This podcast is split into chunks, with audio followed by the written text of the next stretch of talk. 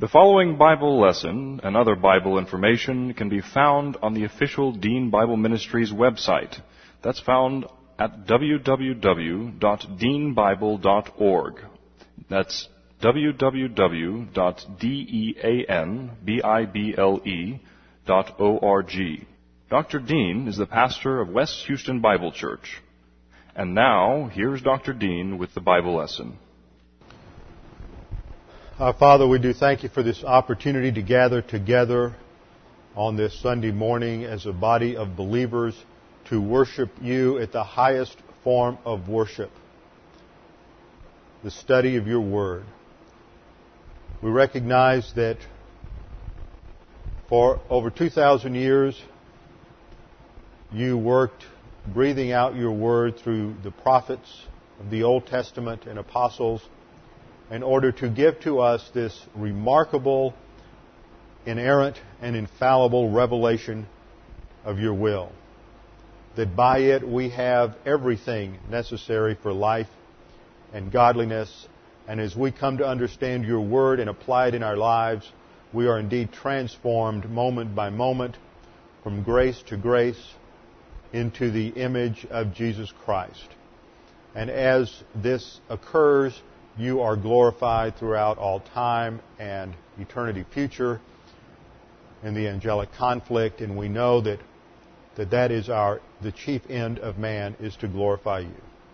So Father, now as we come to your word, we pray that you would make these things clear to us, help us to understand and perceive their, their value for our lives, that we may glorify you in all that we do. We pray in Christ's name.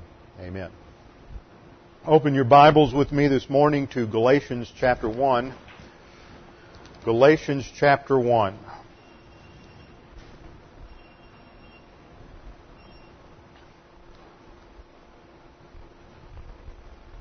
Now we have been studying Galatians now for a couple of months and we're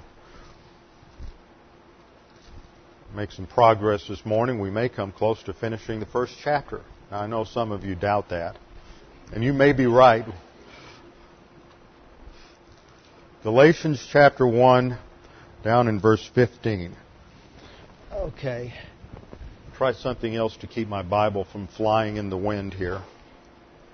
See if that'll work. I think that just might do it. Okay. All right, Galatians chapter 1. Let's start off to orient ourselves. I don't know about you, but sometimes when a week's gone by, I'm not sure what we did last Sunday. I've slept seven times since then, so we're doing good to remember that we're in Galatians sometimes. Galatians chapter 1. Always have to understand the context. Roman numeral 1 in terms of an outline. We have the opening introduction to the epistle in Galatians 1, 1 through 10. Two things are, happen in this, uh, are in this introduction. First of all, you have the salutation, the greeting in the first five verses. And then secondly, you have the expression of Paul's outrage that the Galatians have departed from grace in 1, 6 through 10. Salutation covers three main points. The first point that he expresses in each of these points really foreshadow major themes in this epistle that Paul is going to develop. The first is his apostolic authority that he did not get his apostolic authority from man, from a man through the agency of men or a group of men, but directly from Jesus Christ and God the Father. The second thing he emphasizes is that justification is by faith alone. And this is going to be a major issue with the Galatian believers. He talks about this in the phrase, Jesus Christ, who gave himself as a substitute for our sins. That focuses on the whole doctrine of justification by faith. If Jesus Christ gave himself as a substitute for our sins, then that means that we can add nothing to it. The completed work of Christ on the cross means that Jesus paid the penalty. All we do is accept it. Legalism says, then that's great, that's fine for Jesus Christ to have died on the cross for our sins, but somehow we have to do something to merit it. We have to do something to be worthy of it. God just isn't going to save us. without requiring us to do something to show that, that we're really sincere about it. And yet you don't find any of that in the scriptures whatsoever. And this was a problem in Galatia because there were, was a group of uh, people called Judaizers. These were Jews who came along and said, well, they challenged Paul's apostolic authority first of all, and then secondly they thought, well, it's not, you're not just justified by faith alone. My goodness, somebody might abuse that privilege of grace. They might go out and sin, actually, and think they can get away with it. But uh, that's just totally false thinking, and they said you're justified not only by, by faith, but they wanted to add the works of the law to it. So Paul is going to spend a tremendous amount of time in this epistle developing the doctrine of justification by faith alone. And then the fact, the third issue he develops is that we are sanctified or set apart. The Christian life is also by faith alone in the scriptures. And this is the second part of verse 4, that he might deliver us out of this present evil age. Second section, verses 6 through 10, Paul expresses his outrage, and this is incredibly strong language. Today in our somewhat soft society, we would, some people might even say abusive language. That's how strong it is in the Greek. There are some things worth fighting and dying for, and the veracity of the gospel is one of those things. And when somebody departs from it and starts teaching a false gospel, it is time to draw the line in the sand and take a stand. Beginning in 111, we come to the second major division of the epistle, which is Paul's apostolic authority. See, he goes back here to this first point he alludes to in the salutation. We see that he is going to establish his apostolic authority, that he has the right to teach what he's teaching, and that he got it directly from God. So we're going to establish Paul's apostolic authority in 111 through 221. The first thing he does in doing this is to establish the proposition. And that proposition is found in verses uh, 11 and 12. Proposition is that the gospel which was preached by me is not according to man. For I neither received it from man nor was I taught it, but I received it through a revelation of Jesus Christ. This is the point that he is going to establish in the remainder of this chapter and chapter 2. So he establishes the proposition that he received the gospel directly from God, and then he, in point, the second point here is really, this is uh, 111 through 12 for point A, and point B is 113 through 221, the remainder of the chapter. He's going to give the evidence which supports his claim to authority from God, not man. Now, the interesting thing about this that you must, must remember, and that is that God often in the scripture may do something in private, just between God and the individual.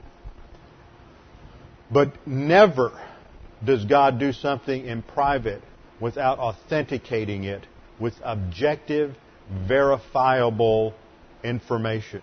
In other words, the person who comes along and says, Well, God spoke to me and told me to do this, if there isn't clear, demonstrable, objectifiable, verifiable evidence to substantiate that, then God wasn't the one who was leading you to do whatever it is you think He was leading you to do. That's mysticism, and that has nothing to do with biblical Christianity. So often people think that the internal leading of the Holy Spirit has something to do with this internal feeling or emotion that somehow I have this liver quiver and therefore God is leading me to do this. Well, that has nothing to do with Scripture. God's leading for the New Testament believer, for the church age believer, is to put his focus on the Word of God. What God wants you to do in this church age is clearly spelled out in Scripture. And if it's not spelled out in Scripture, then those are arenas of freedom and it's up to you to apply whatever doctrine you have to make that decision. That gives you a tremendous amount of freedom and latitude in the spiritual life. Very important. So what we see here in this whole section, very important principle, is that God clearly called Paul to the apostolic ministry, and it wasn't something that was done subjectively in private on the road to Damascus, but there was clear evidence to substantiate that proposition. So he's going to give the evidence. And the first line of evidence that he gives is evidence of his life prior to salvation. And we saw that prior to salvation, Paul relied upon works exclusively. He was born a Hebrew of the Hebrews of the tribe of Benjamin, and that he was a Pharisee. In fact, he was a Pharisee that was moving up rapidly in the ranks because of his zealous crusade to annihilate Christianity wherever he could find it. Verses uh, 13 through 14 describe his past. For you have heard of my former manner of life in Judaism, how I used to persecute the church of God beyond measure and tried to annihilate it. And I was advancing in Judaism beyond many of my contemporaries among my countrymen because I was more extremely zealous for my ancestral traditions. And then in verses 15 through 17, which is where we find ourselves now, Paul gives evidence from his salvation. He says, But when he who had set me apart, that is God the Father, even from birth, accurate translation there, even from birth, and called me by means of his grace. And last time we talked about the doctrine of the divine call. The definition of that for your notes is that the divine call is the work of God the Holy Spirit toward believers only. We saw that in Romans 8, 29 to 30, the divine call is limited to believers only. Now, this is not talking about the external call or invitation by a pastor, teacher, or an evangelist or somebody else in witnessing to trust Christ as your Savior. That's a phrase that theologians develop, and you really don't have that concept in the Scriptures. This is the internal call, and what we saw in Romans 8, 29, and 30 last time is that there's a set group of people described in those verses. Those who are predestined, these he called, no more and no less. So God does not call any unbeliever who remains an unbeliever throughout his life. God the Holy Spirit only calls unbelievers who he knows will respond by faith alone in Christ alone. We saw in our development of that doctrine that in eternity past there was the, there was counsel which is referred to as the doctrine of divine decrees. This is an eternal decree. That means there never was a time throughout all of eternity when this was not true. God does not add to his knowledge at all. He is omniscient. That means that he forever, throughout all eternity, has simultaneously known all the knowable. So that whenever we speak of the council of divine decrees and God's decrees related to salvation, we know that these decrees are eternal based upon his omniscience and his foreknowledge, which is a subcategory of his omniscience that relates to believers only, and they express his elective will. And in that context, we saw last time, I don't have time to go over it again, so if you missed it, and this is a very important doctrine, you can get the tape from John. But the, uh, uh, that the sovereignty of God, one of the decrees was that the sovereignty of God would coexist with human freedom, volition, in human history, and that God would not violate human freedom, but neither would human freedom dictate the sovereignty of God. They would coexist throughout all of human history. And so calling, therefore, is related to the outworking of God's divine decree and His foreknowledge in relationship to the believer. There are uh, six reasons why, six purposes for the divine call. There, first of all, we are called into fellowship with God, 1 Corinthians 1 9. We are called to freedom, uh, Galatians uh, 6:1 or 5:1. We are called to eternal life, 1 Timothy 6:12. We are called for the purpose of spiritual growth, Ephesians uh, 4:1, and we are also called to suffer, 1 Peter 2:20 and 21, and then sixth, we are called to glorify God in in the angelic conflict. Now, that brings us to verse 16. In terms of Paul's specific life and his apostolic ministry, we see that he was called to reveal his Son in me. That is, the purpose of Paul's salvation relates to his ministry as an apostle. That God would reveal through the Apostle Paul, the person and work of Jesus Christ. And no other author in the New Testament is more responsible for developing all of the uh, aspects of the work of Christ on the cross than the Apostle Paul, especially in the epistles of Romans and Galatians. He develops in detail all of the doctrines that relate to the work of Christ on the cross. Doctrines of redemption, that we are bought with a price. Do- the doctrine of justification. Now, you always hear silly people who haven't thought very much, and you find that mostly at seminaries and Bible colleges, who say that justification, they come up with this little word, J, just, I left something out there, and they, they try to get this little phrase to remember what it means, just as if I'd never sinned. Well, that's not what justification means. It's not just as if you'd never sinned. When we are born, we're all born sinners lacking righteousness. We have a sin nature which we inherited from Adam because of his sin.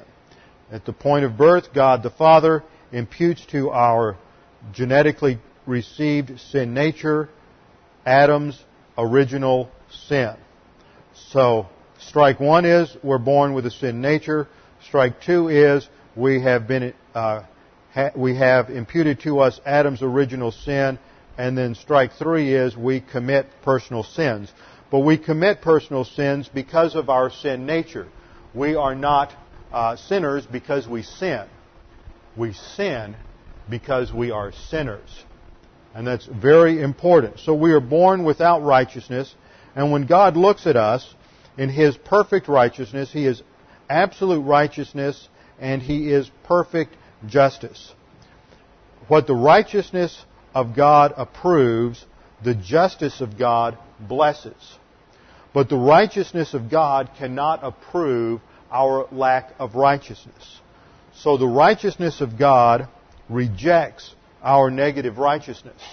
Therefore, the justice of God must condemn our negative righteousness. But Jesus Christ went to the cross. And at the cross, Jesus Christ, who knew no sin, was perfect righteousness. God the Father looked upon his sacrifice on the cross, and his perfect righteousness and justice were satisfied. This is called the doctrine of propitiation. Propitiation means to be satisfied. God the Father was satisfied by the work of Christ on the cross. So that what Jesus Christ did on the cross, what the righteousness of God saw, he approves, so the justice of God blesses. At the point of our salvation, at the point of our salvation, God the Father imputes to us, that means He credits to our account, legally, the perfect righteousness of Jesus Christ. So we are still experientially minus R. But we have the perfect righteousness of Jesus Christ that is ours. It is our possession. So now we have the perfect righteousness of Christ. The righteousness of God, the integrity of God looks down upon our perfect righteousness, and the perfect righteousness of God approves our perfect righteousness, so the justice of God can then bless us, and this is all done as an expression of the love of God through the grace of God. Grace means that it is a free gift. We do nothing to earn it, nothing to deserve it nothing to merit it. We can give nothing back to God whatsoever. Jesus Christ paid it all at the cross. That is what justification means. So all of these things were accomplished at the cross, but it is left to the Apostle Paul and his unique ministry to the Gentiles to develop all of these important doctrines in his epistles. So verse 16 tells us that his purpose for his life was to reveal his Son in me that I might proclaim him among the Gentiles. Paul was the apostle to the Gentiles. I did not immediately consult with flesh and blood. So his point here is that to the Judaizers, remember, the Judaizers came along And part of their attack was to discredit Paul's authority. Authority orientation is important in every arena of life, especially in the church. One of the problems with Christianity is everybody wants to think they're an authority on Scripture. And there's some groups that say that this is part of uh, part of the doctrine of the believer's priesthood is that he has the right to interpret Scripture any way he wants to. Well, think about that. That's the most foolish, subjective statement I ever heard of in my life. That people who have no knowledge whatsoever of Scripture, who've never spent any time studying the original languages, who don't understand the historical backgrounds of the New Testament, much less the Old Testament, which is even further removed, have the right to interpret the Scripture however they want to. Well, in one sense they do, just as everybody has the right to be wrong. And the reason is that, that the problem with that is it leads to raw subjectivity. That I can just come to the passage and say, well, this means whatever I want it to mean. But there are definite rules of interpretation in the scriptures. But they were challenging Paul's authority, and so we have to have authority, and today the authority resides in the pastor teacher as the shepherd, the leader of the local congregation. The leader of a flock is known as a shepherd. And that shepherd takes the sheep where the shepherd thinks it's best for the sheep to go. He doesn't take the sheep where the sheep want to go. He is the leader. And that means that he has the responsibility given to him for the welfare of the sheep. The same is true during New Testament times. They had the gift of pastor teacher and the gift of apostle, which is no longer valid for today. It was a temporary gift. One of the requirements was that they were directly commissioned by the Lord Jesus Christ in person, and that doesn't happen anymore today. And they also had to be a witness of the resurrected Lord, which Paul was on the road to Damascus. So Paul is going to make the point here that the purpose for his salvation was to be an apostle, to proclaim the gospel to the Gentiles, and he got this from the Lord. He didn't get it from somebody else, and so he says, I did not immediately consult with flesh and blood. The Judaizers were saying, You don't have any authority because you didn't get it from Jerusalem. You didn't get it from Peter and John. And Paul is going to say, You're right, I didn't get it from Peter and John because spiritual gifts are not given by man. Spiritual gifts are given by God at the moment of salvation. This is why he had this tragedy. You know, all, all, used to really amuse me when I was in seminary. Because one of the big questions, seminarians get all wrapped around the axle and all kinds of questions, but it's all part of the process of growth. And you would always get guys sitting around the lunch counter, and one of the discussions that would come up is, well, what do you think about Acts 1? Was Matthias an apostle or not? Remember the situation in Acts chapter 1. The Lord's ascended to heaven, and he told the, the disciples to wait in Jerusalem until the Holy Spirit came. So they get there and they're, they're waiting and they're praying and all these things are going on. And Peter gets this wild idea that since Judas had betrayed the Lord, their numbers had shrunk. Instead of 12, there were now 11. Peter got the idea there was something important about the number 12, so we've got to add somebody. We've got to replace uh, Judas Iscariot. So we're going to have an election. And we're going to choose somebody. So they held an election and they chose a guy by the name of Matthias. The thing that Peter forgot is that spiritual gifts are not given by man. The gift of apostle is a spiritual gift.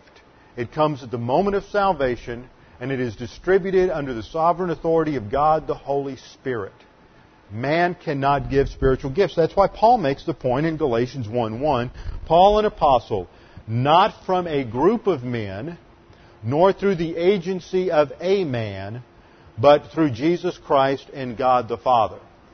The gift of apostleship is a spiritual gift given at the moment of salvation. So Matthias did not have it. He also forgot, as we'll see, we're going to review the doctrine of apostleship, that an apostle is someone who was commissioned directly by the Lord Jesus Christ, not someone who's commissioned by a group of men who vote on somebody. So Matthias was never, ever an apostle. So Paul emphasizes the fact that his authority derives not from man, but that his authority comes directly from God.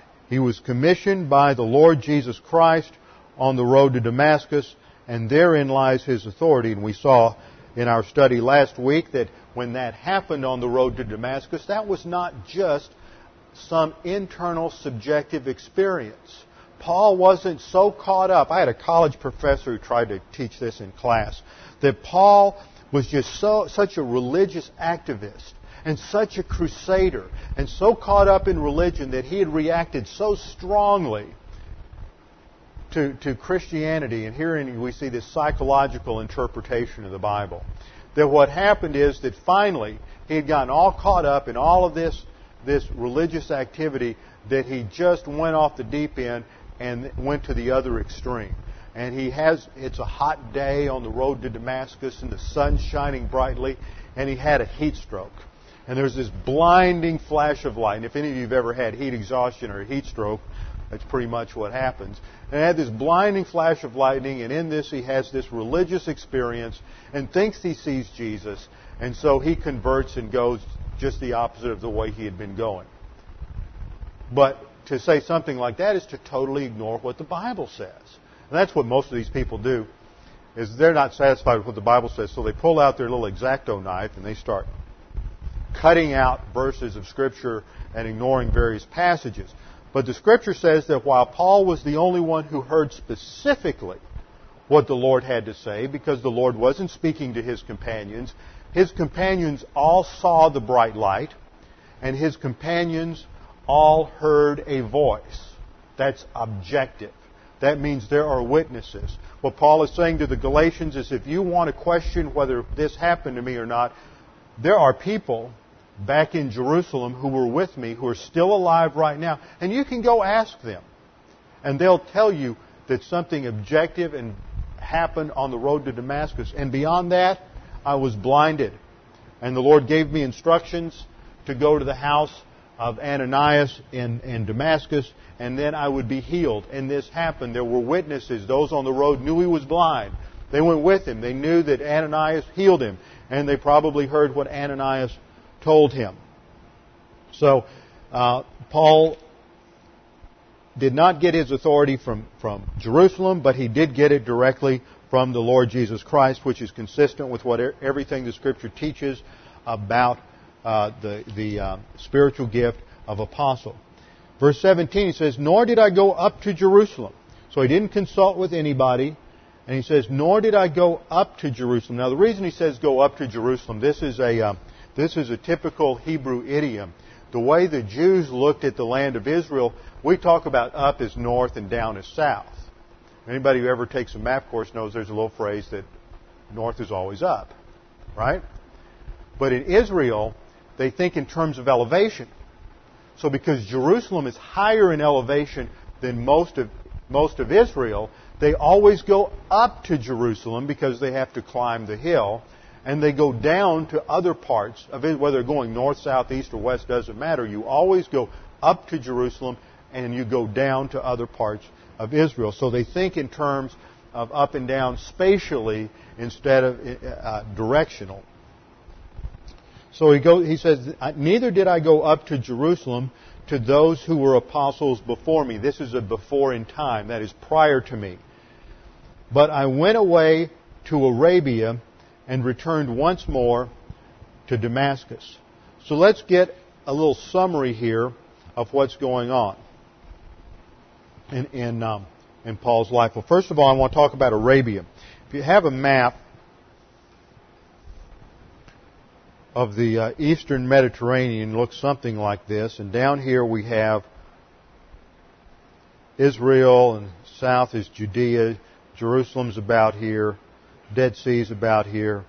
Syria is this province up here. Syria, Cilicia also included Tarsus, which was Paul's hometown, which would be located right about here. And it was an area that went something like this. And over here is Damascus. And that's where Paul was headed when he came to trust the Lord. Now, Damascus was captured by the Romans in 66 BC. Arabia, Nabatean Arabia, not, we're not talking down here on the Arabian Peninsula, but this area of Arabia, under the control of the Nabateans, which existed just outside of Damascus. In fact, Damascus had a large uh, ethnic Nabatean population, and their ruler was a man who was called an ethnarch. That was his title. And he represented the uh, native Nabateans to the king, king Aretas, who was the uh, king of the Nabateans out here. So uh, the king of the Nabateans is um, King Aretas the fourth. And this is important to understand some things about Paul that are going to be said, uh, and passages we'll look at in a minute. So he's up here in Damascus, and he doesn't have to travel far. He just goes out into the desert here for a period of, uh, of an unknown length of time, probably a few weeks, maybe a couple of months, but he needs to be alone. Why do you think Paul needed to be alone? He had a lot to think about. He had been obsessively devoted to the task of destroying Christianity because as he understood the Old Testament, Christianity was completely wrong. And now he's had this blinding flash of reality, as literally, as the Lord Jesus Christ appeared to him on the road to Damascus. So now Paul has to rethink everything. He has to go out by himself and rethink through the implications of this and how it relates to all of the Old Testament prophecy. He has to think about the role of law because this man's been devoted to law. As far as he was concerned, morality was how you got to God. See, that's one of the biggest problems with Christianity, is they confuse morality with spirituality. Now, that I'm not saying that spirituality has nothing to do with morality. But I'm saying that morality is what God established for everybody, believer and unbeliever. The Mosaic Law reflects a moral standard. These are mandates for everybody. The Mosaic Law is not a way to salvation. Most people don't understand that. Never was a method of salvation in the Old Testament. It's not a method of salvation in the church age. The Mosaic Law was the constitution for Israel. It outlined all of the principles and guidelines and regulations for the nation Israel and for their government form, which was a theocracy. A theocracy is a government where God is the head of state. A oligarchy, you have a group of people. In a dictatorship, you have one man. In a monarchy, you have a ruling family. In a democracy, comes from the Greek word demos, which means mob. The mob rules. Okay, it's, it's up to the, the ebb and flow of the, the emotionalism of the masses. Democracy is one of the worst forms of government. We don't, we're, we have moved into a democracy in this nation away from the founding fathers' documents, which indicated a representative republic, which is one of the best forms of government. But a democracy uh, negates the leadership negates the principle of virtue and integrity among leaders, and they become politicians, and they just waffle with however they think the masses want them to, to vote. And before long, the, the society that goes into a democracy will self destruct. But God established a theocracy in the Mosaic Law. The Ten Commandments are like the prelude. All the Mosaic Law is designed to teach Israel how you're going to function. It's for everybody in Israel, believer and unbeliever alike. That's what morality is. Spirituality, though, is something far beyond morality. It includes, of course, all the principles of morality, but the spiritual life is a life that is uniquely influenced by God the Holy Spirit. What does that mean? If it's uniquely influenced by the Holy Spirit, then the spiritual life does not relate to anything that any unbeliever can do. If an unbeliever can do it, it's not the spiritual life. Just remember that. If any unbeliever can do it, it's not the spiritual life. And so most Christians don't even have a clue as to what the spiritual life is because they're out there trying to be moral and to live a good moral life and they do not understand the unique role of God the Holy Spirit in the Christian life. And this is explained in Ephesians 5:18 that we are to be filled by means of the Holy Spirit. And then in Galatians chapter 5, we are to walk by means of the Spirit. These commands operate together. We're to be filled. That occurs at the moment of confession of sin. And it is God the Holy Spirit then who takes the Word of God and fills our soul with the Word of God, and then we continue at a moment by moment basis to walk. That's a step by step procedure where we apply the Word of God in every arena of our life until we choose to sin. Then we're out of fellowship. Then we have to use 1 John 1 9 again. Confess our sins and we're back in fellowship. And we continue again. Once we get back in fellowship, then we have to walk moment by moment by means of the Holy Spirit. This makes the spiritual life of the church age unique. It means that it is empowered uniquely by God the Holy Spirit. It is far beyond morality. Anybody can be moral, believer or unbeliever. But only in the church age can you as a believer be spiritual, and that must be accomplished in the power and under the direction of God the Holy Spirit. So the Apostle Paul has to think about all of these things.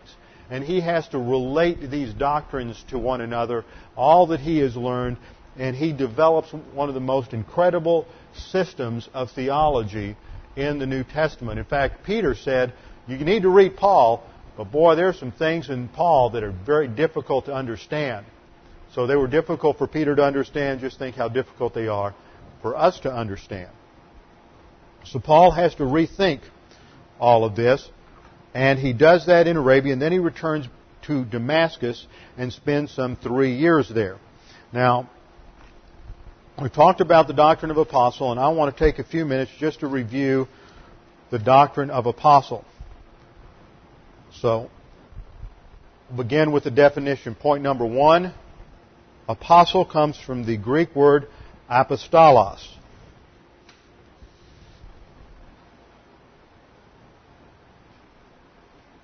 A P O S T O L O S. That's A P O S T O L O S. Now, there are two senses in which this word is used in the New Testament. It's used in a general sense, and it's used in a specific sense. Now, the root meaning of the word describes someone who has been commissioned by a group or an individual to perform a task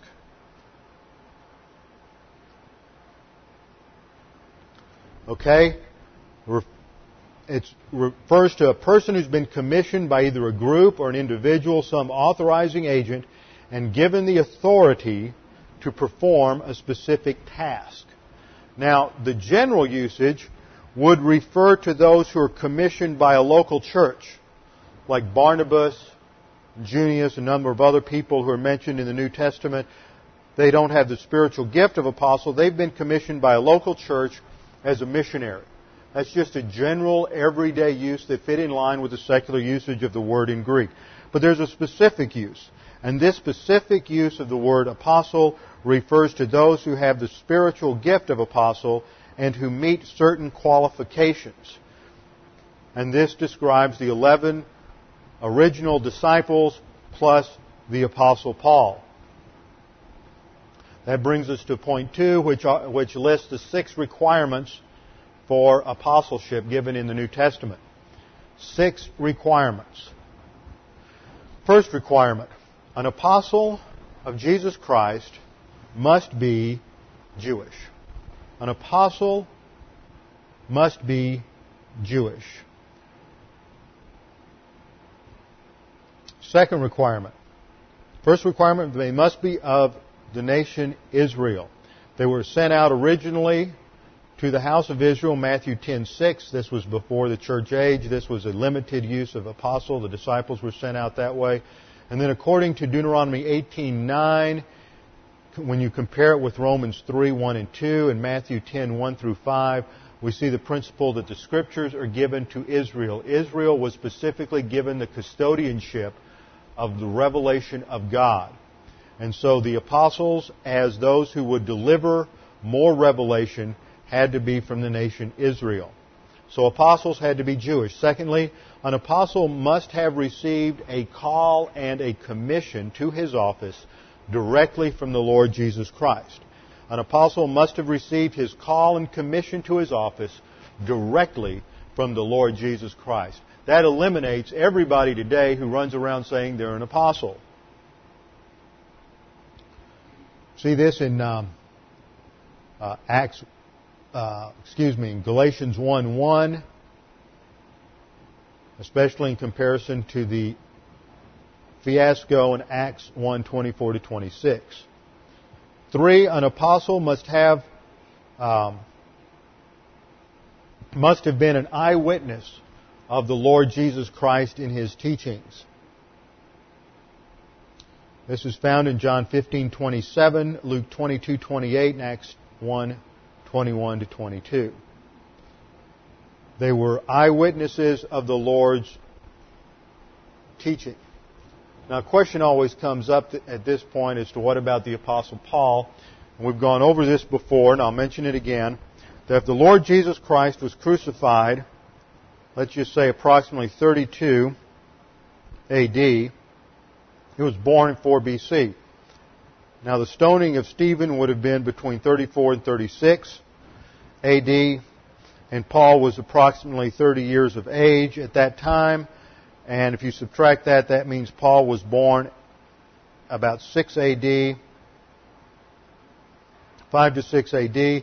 He came to uh, Jerusalem between 15 and 19 AD, where he came under the training of Gamaliel to be a Pharisee, which means that uh, Paul was in his early 20s during our Lord's public ministry in Jerusalem, and with all the uh, uh notoriety associated with Jesus' ministry, it would be absurd to think that the Apostle Paul was ignorant of it. He probably was there, he just wasn't responding, but that was true about many people. Even James, the writer of the New Testament epistle, and Jude, the writer of the New Testament epistle, were not believers until after the resurrection. Paul made it clear that he met this requirement as an apostle, 1 Corinthians 9 1, 1 Corinthians 15 8, and Acts 22, 6 through 21.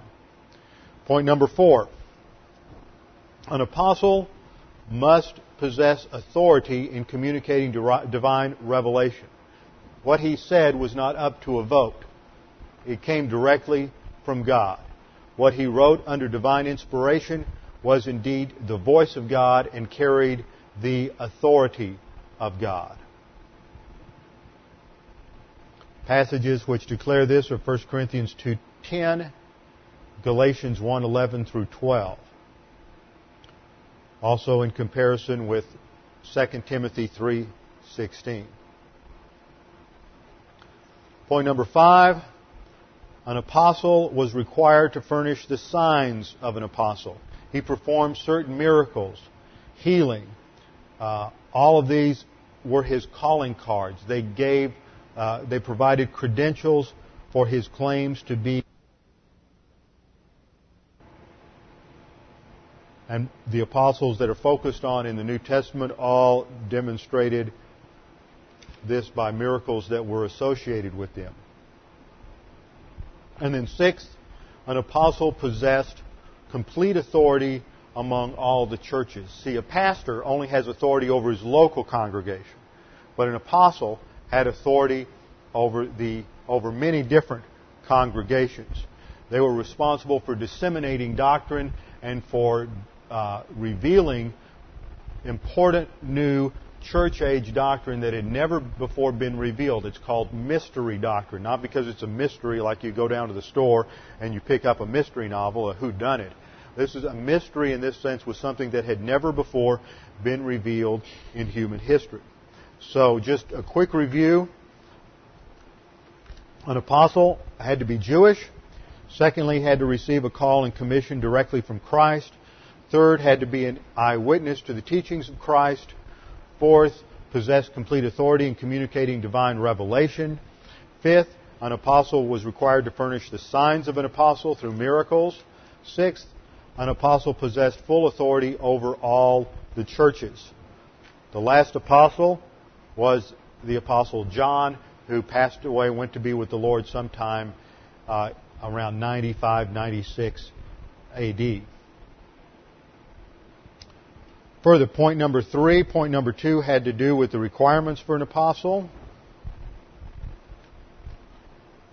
Point number three, apostleship is a unique spiritual gift sovereignly delegated by the Lord Jesus Christ. It's a unique spiritual gift sovereignly delegated by the Lord Jesus Christ. 1 Corinthians 12, 27 and 28.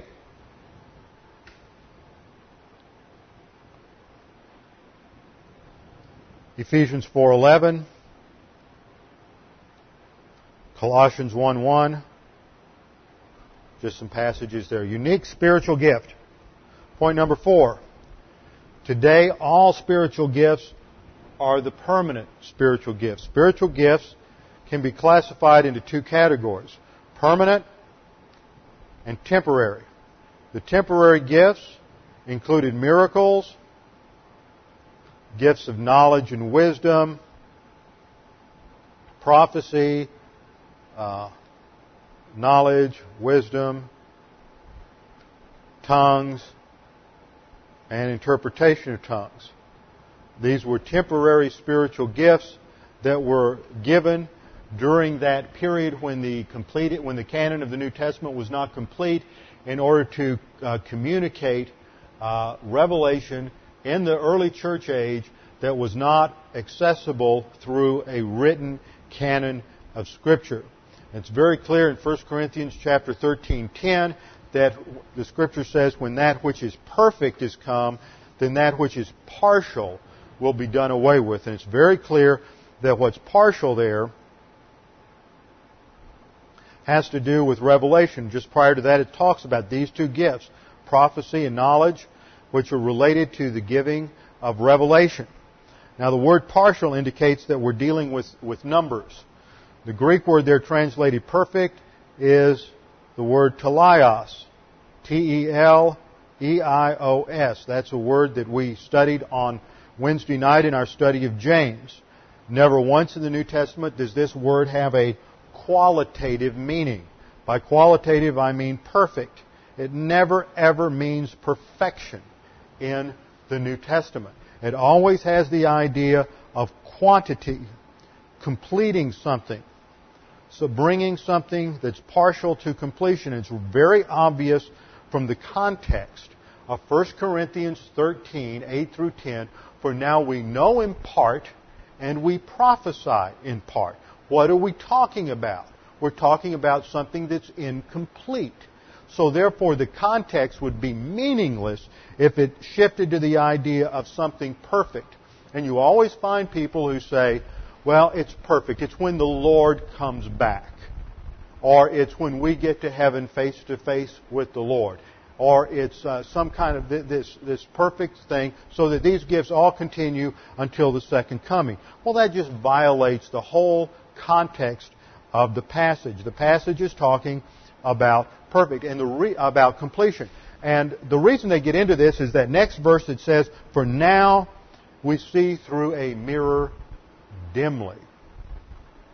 And if you study the Greek behind that, you realize that the, that Paul is using terminology that he picks up from Old Testament passages in Deuteronomy, which talk about how God gives his revelation to Moses. Uh, he doesn't hide it he doesn't, uh, doesn't cloak it, but he, he speaks to Moses mouth to mouth. So Paul picks up this same imagery, uses some of the same terminology, and says that now uh, God, we, we see through a mirror dimly, but then face to face. Well, what's the now then? Now, it's a very precise word in the Greek, and it's different from the now in the next verse. The now in the next verse, the last verse of 1 Corinthians 13, says, Now, now uh, abide faith, hope, and love. But it's a different now. It's a, that now has a broader meaning. Now in the church age. Well, if that's now in the church age, if faith, hope, and love abide, what's the other now? Well, the other now in the previous verse now has a more immediate sense. Now in this pre-canon period. Right now when we don't have the completed canon of Scripture, we see through a mirror dimly. Because we don't have all the Scripture. But then, when we do have the completed canon of Scripture, we see face to face. Because when we're face to face with Scripture, and remember in James chapter 1, it talks about how when we look into the perfect law of liberty, it reflects to us who we are. So when we're honest with Scripture, it tells us who we are. And this is called the perspicacity of Scripture. It makes clear to us who we are and what we are and strips past, and goes past all of our denials and all of our illusions about ourselves and reveals to us who we really are and what God has done for us. And that only comes when we have a completed canon of Scripture. So 1 Corinthians 13 from verse 8 and following, it's clear that partial there refers to the incomplete Scripture, and then when that which is complete comes, that which is partial, prophecy and knowledge specifically, also including these other gifts, tongues was given to, to uh, as a sign of judgment to the Jews, and it passed away in 70 A.D. when uh, uh, Israel went out under the fifth cycle of discipline and was destroyed by the uh, legions uh, of Titus, and the Roman army wiped out Jerusalem, and the Jews were destroyed as a nation. At that point, it was no longer necessary for tongues to be a sign of judgment to the nation Israel because no nation existed. So tongues ended at 70 AD. Miracles, knowledge, prophecy, all the other sign gifts passed away by the death of the last apostle. But they were dying away even before that. There were people that, that Paul couldn't heal and others uh, he even told he couldn't heal Timothy. Told Timothy to take some wine for his stomach's sake, and this was um, this was all all indicates that some gifts were temporary, including the gift of apostle. So today, all spiritual gifts that exist are the permanent spiritual gifts, or the only spiritual gifts that exist are the permanent ones, and the temporary ones, like apostle, have passed from the scene. Point number five in the pre-canon period of the church age, that is from about 35 AD to about 95 AD, uh, certain temporary spiritual gifts were given to carry on, for the church to carry on until the canon was completed. Until the canon was completed and they had, they had uh, full knowledge of the mystery doctrine. Point number six. Certain gifts such as apostleship, prophecy, miracles, healing, tongues, interpretation of tongues, the gift of knowledge and wisdom, the gift of exhortation, the gift of discerning spirits and the temporary gift of faith uh, ceased their function by 96 AD. Certain temporary gifts such as apostleship, prophecy, miracles, healing, tongues, interpretation of tongues, the gift of knowledge and wisdom, gift of exhortation, gift of discerning spirits, and the temporary gift of faith are all out of function now. They haven't been operational since 96 AD. Point number seven. Once the canon of the New Testament was completed and circulated, all temporary spiritual gifts were withdrawn. Once the canon was complete, temporary spiritual gifts were removed. Point number eight. The apostles to the church were not appointed until after the resurrection to Christ, according to Ephesians 4:8 and 4:11. Christ distributed them. Now, the reason that's important is because some people who don't understand dispensational distinctives go back to when, when Jesus Christ commissioned the twelve to go to the house of Israel. And the, the word apostolos is used there, but that's in his general sense of those who are commissioned with a task and sent out. So apostles don't begin until the day of Pentecost after the resurrection of Christ. Point number nine flows from that. The apostles to the church are therefore not to be confused with the apostles to Israel in Matthew 10, 2 through 4. The apostles to the church are not to be confused with the apostles to Israel. That's why it's so important when you're talking about the word apostle to realize that it you have to de- define for yourself in the context who is commissioning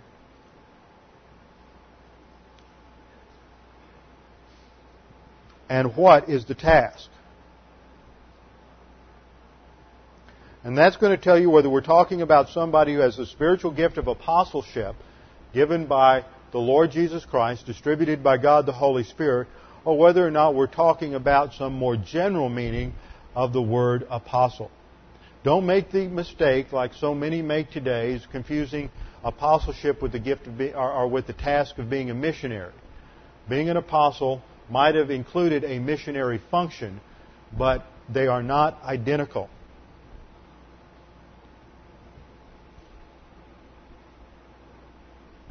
Point number 10. The Apostle John was the last of the apostles and died approximately 96 AD.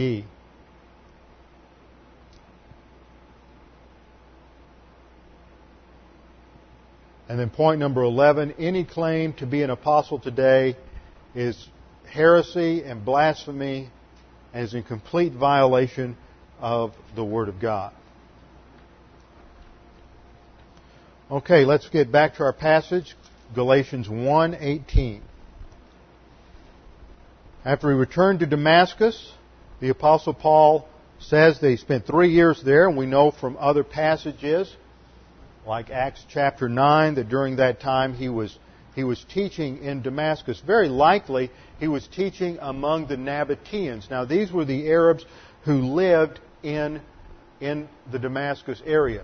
And we know from, from 2 Corinthians that he says that, that it was the ethnarch of, of Damascus that was responsible for, for running him out of town.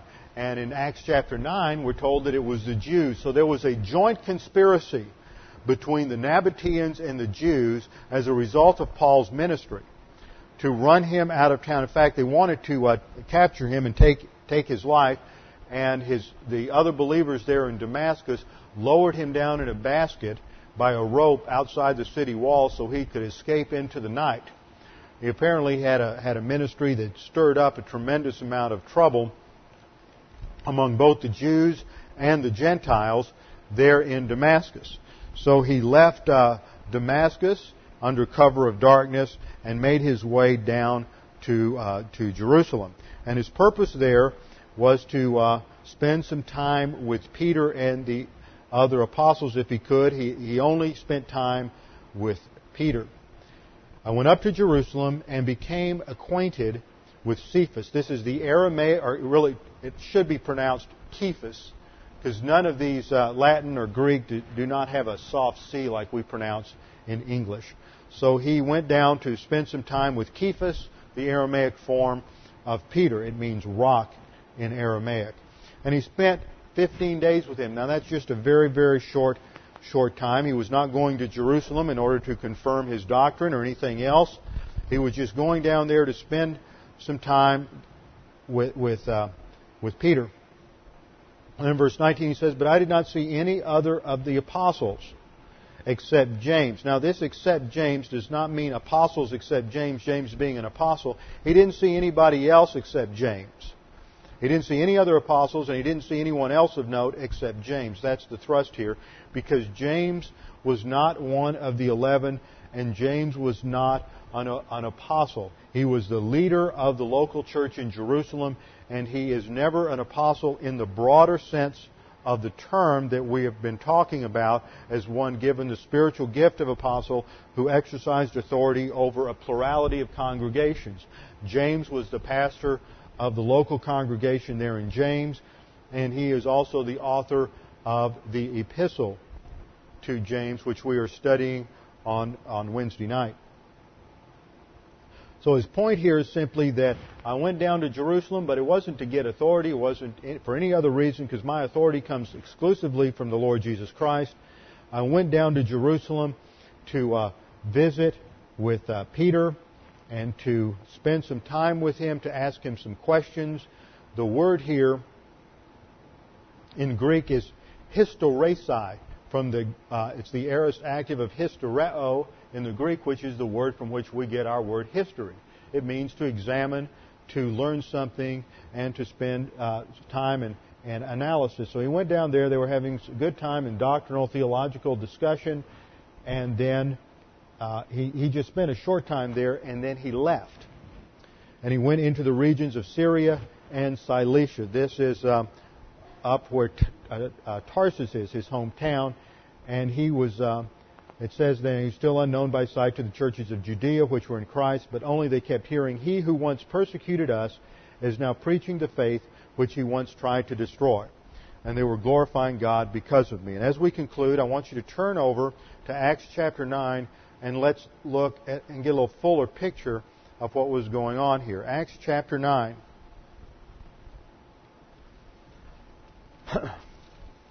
fit these two accounts together because they seem a little contradictory.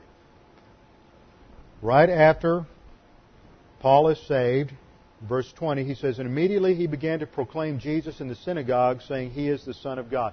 Paul sets his pattern immediately. He begins to proclaim the gospel to the Jews. But remember, he's an apostle to the Gentiles. So he's going to stir up a little trouble. He goes first to the Jews, and, um, and all those hearing him, verse 21, all those hearing him continued to be amazed and were saying, Is this not he who in Jerusalem destroyed those who called on this name, and who came here for the purpose of bringing them bound before the chief priests? But Saul kept increasing in strength and confounding the Jews who lived in Damascus by proving that Jesus is the Christ. And when many days had elapsed, the Jews plotted together to do away with him.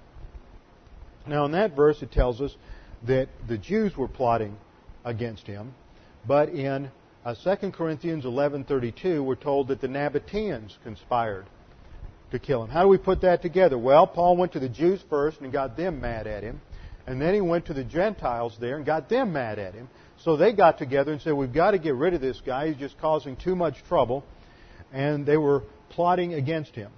They were watching, verse 24, they were watching the gates day and night to put him to death. But verse 25, his disciples took him by night, let him down through an opening in the wall, lowered him in a large basket. Now this is when he's there after, at the end of three years. Then verse 26, when he'd come to Jerusalem, he was trying to associate with the disciples, but they were all afraid of him. The only person who ultimately spent any time with him was, was Peter. They didn't want to believe he was a disciple, and this is when he meets Barnabas. And Barnabas took hold of him and brought him to the apostles and described to them how he had seen the Lord on the road and that he had talked to him and how at Damascus he had spoken out boldly in the name of Jesus. So Barnabas apparently speaks up for Paul to give him credibility. Verse 28, and he was with them, moving about freely in Jerusalem, speaking out boldly in the name of the Lord. So during this 15 day period, when he's there speaking with Peter uh, he goes about proclaiming the gospel in Jerusalem and arguing with the Hellenistic Jews, and they were attempting to put him to death. So he's just causing trouble everywhere he goes. And I think one of the most interesting verses in all of Scripture comes in verse 31. Uh, let's pick up 30. But when the brethren learned of it, they brought him down to Caesarea and sent him away to Tarsus. So the church throughout all Judea and Galilee and Samaria enjoyed peace. Paul was just one of those anxious new believers. He was on fire. He caused, when he was preaching the truth, he created all kinds of problems. And then he went away and matured over the next, I think it was about 14 years before he came back from Tarsus to Antioch and began his first journey. So that's just sort of a summary of the early life of Paul and his conversion and what happened right after it. So in terms of our understanding of Galatians chapter 1, he gives evidence of his apostleship from what happened prior to his conversion. Then he gives evidence what happened at his conversion in verses 15 through 17. And then in verses 18 through 24, he gives evidence from what happened just after his salvation. And it all culminated in the fact that God was glorified because of Paul. Galatians 1:24. So with that, let's bow our heads and close our eyes and dismiss in prayer. Father, we do thank you for this time to look at your word, our understanding of important doctrines related to these passages, especially grace. That our salvation is by grace. That means we do nothing to earn it or deserve it. You have done it all. So salvation is by faith alone in Christ alone. Now, Father, we pray that you would take the things that we have learned today. Oh, God, the Holy Spirit would drive them deep within our, the mentality of our souls so that we can remember them and recover them when we need to use these things. We pray this in Christ's name. Amen.